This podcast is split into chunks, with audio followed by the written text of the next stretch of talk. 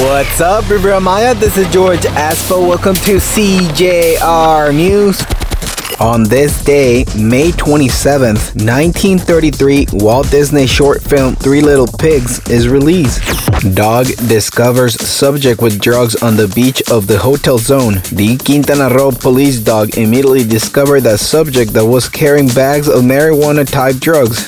Southeast airports willing to collaborate to improve the safety rating. The rating affected the Azur Group in the stock market listing.